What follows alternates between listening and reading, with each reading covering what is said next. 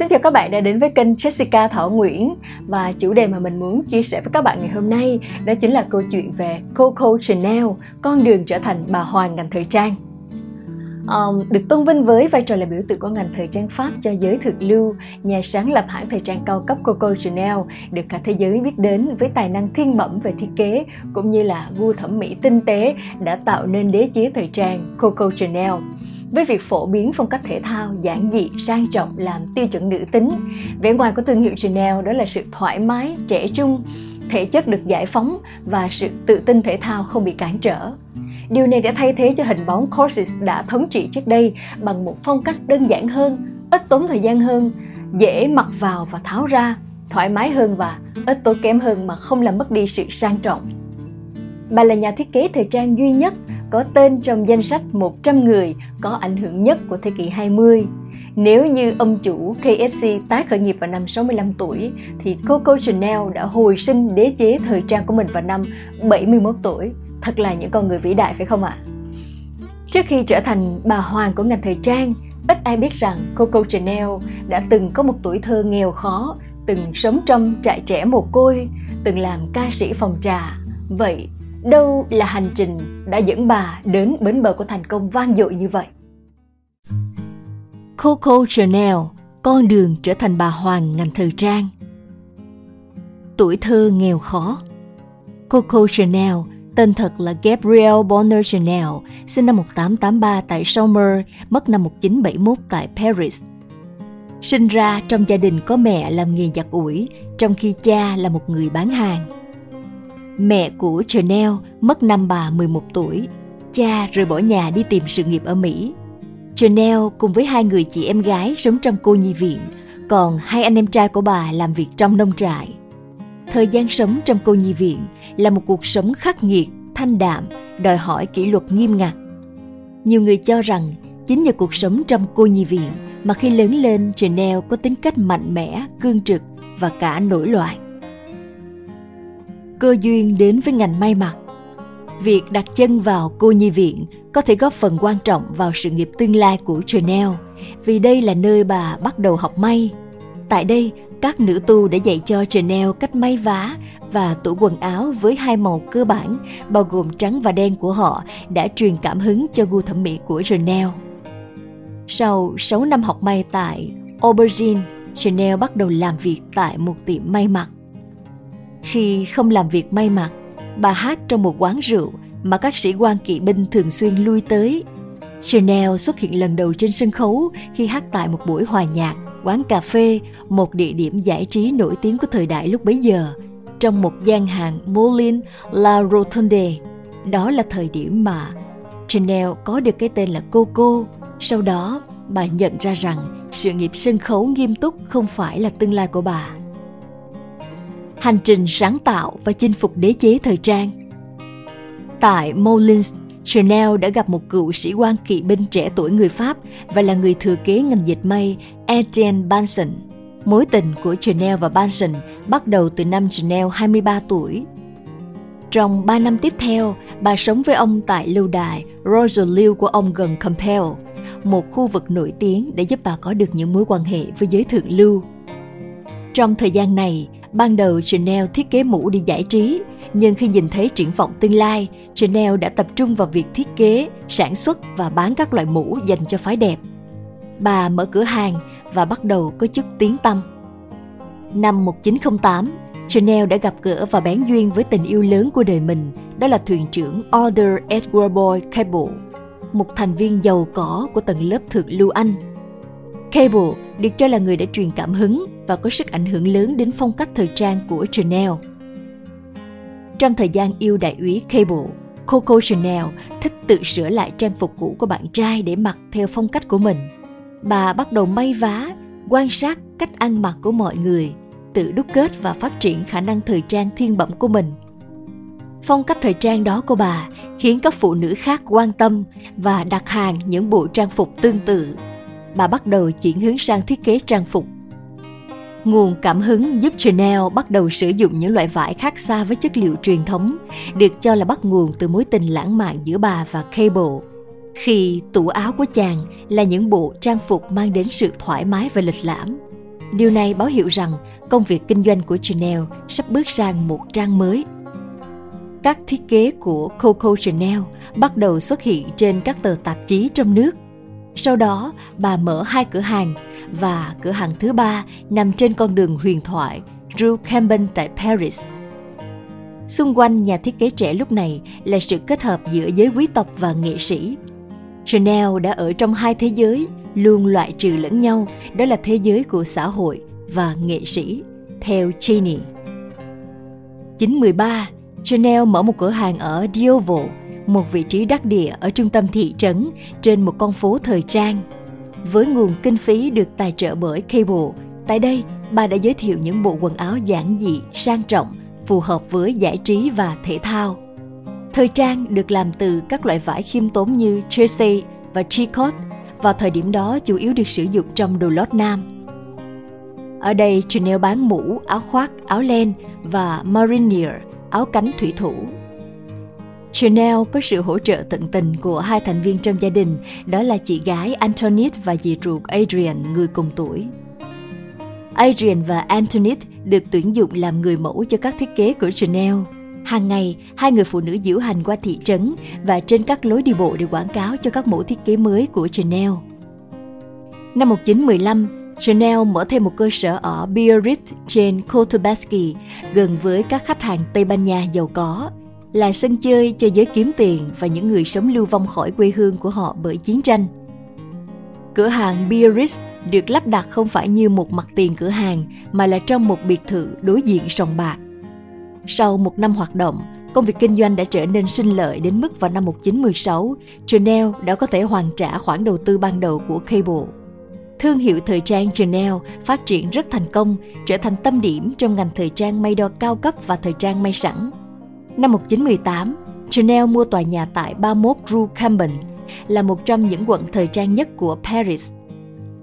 Vào năm một chín một tám, Cable kết hôn với Diana Wintham, con gái của một vị lãnh chúa. Chanel và Cable vẫn tiếp tục duy trì mối quan hệ bạn bè cho đến khi ông đột ngột qua đời trong một vụ tai nạn xe hơi vào tháng mười hai năm một chín một chín.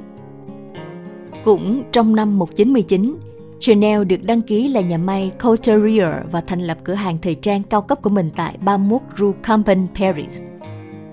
Trong một môi trường ngoài trời của cỏ và biển, Chanel đã tận dụng ánh nắng mặt trời, khiến cho những chiếc áo tắm nắng không chỉ được chấp nhận, mà còn là biểu tượng biểu thị một cuộc sống đặc quyền và nhàn hạ. Trong lịch sử, việc tiếp xúc với ánh nắng mặt trời có thể nhận biết được là dấu hiệu của những người lao động phải chịu đựng một cuộc sống vất vả. Một làn da trắng như sữa dường như là một dấu hiệu chắc chắn của tầng lớp quý tộc lúc đó. Vào giữa những năm một chín hai mươi, phụ nữ có thể được nhìn thấy đang nằm dài trên bãi biển mà không cần đội mũ để che chắn họ khỏi tia nắng mặt trời. Ảnh hưởng của Chanel đã khiến cho việc tắm nắng trở thành mốt.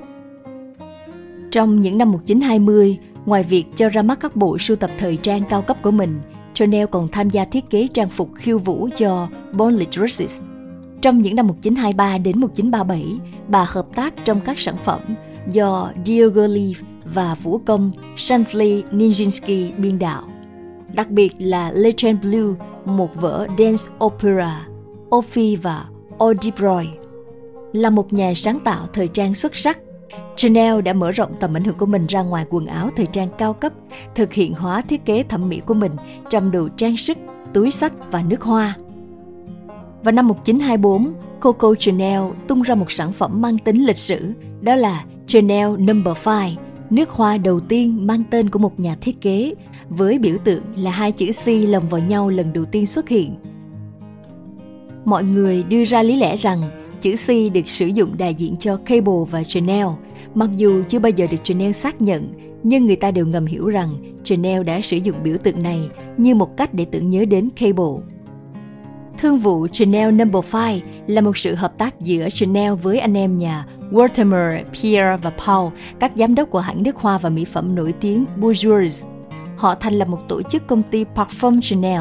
Theo đó, Wertheimer nhận bảy mươi phần trăm lợi nhuận cho vai trò cung cấp toàn bộ tài chính cho việc sản xuất, tiêu thụ và phân phối.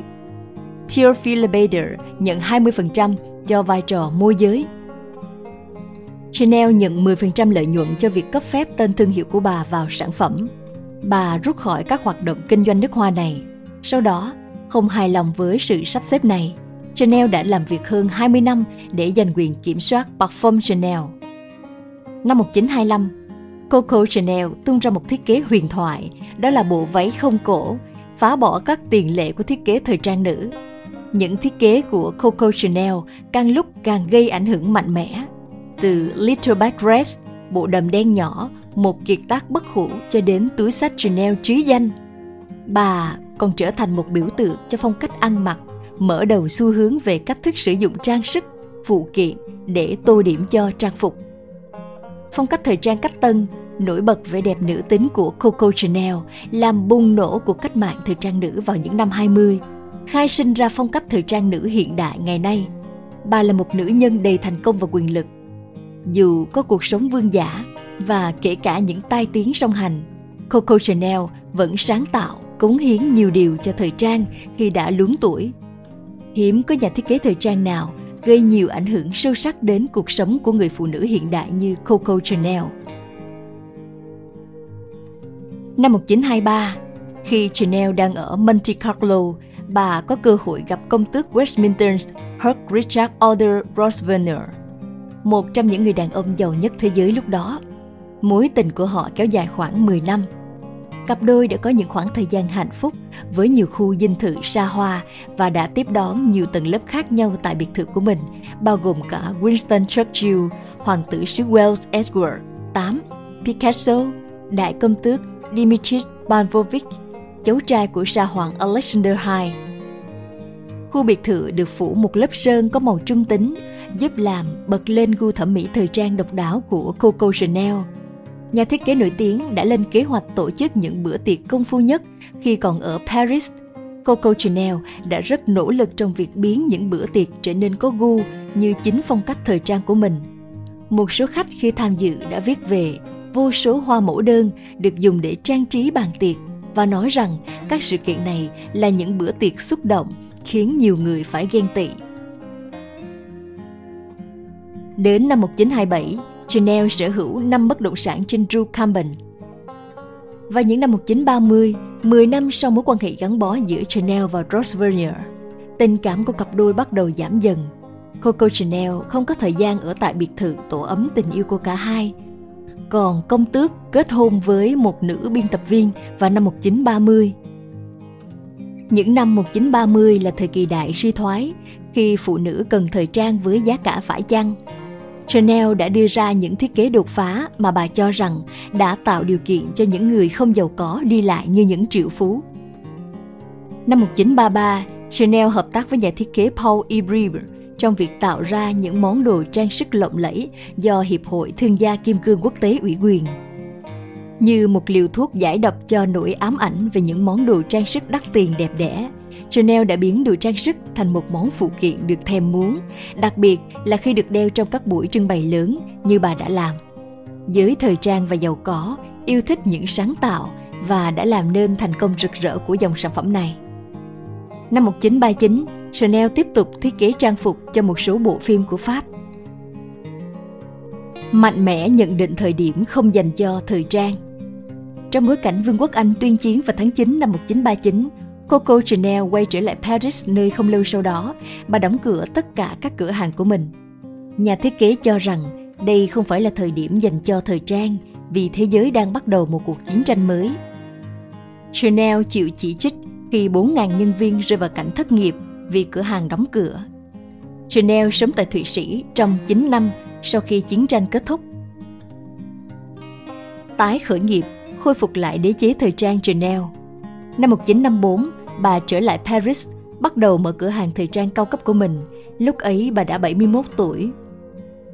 Coco Chanel muốn lần nữa bước vào thế giới thời trang để hồi sinh hãng thời trang của mình sau mười lăm năm kể từ khi bà đóng cửa các cửa hàng của mình.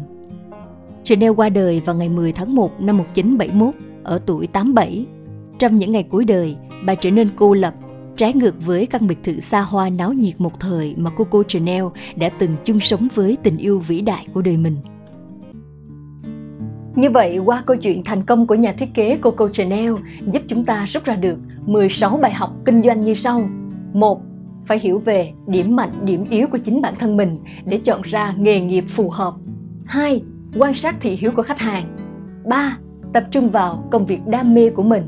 bốn. Không ngừng phát triển bản thân. năm. Không ngừng sáng tạo. sáu.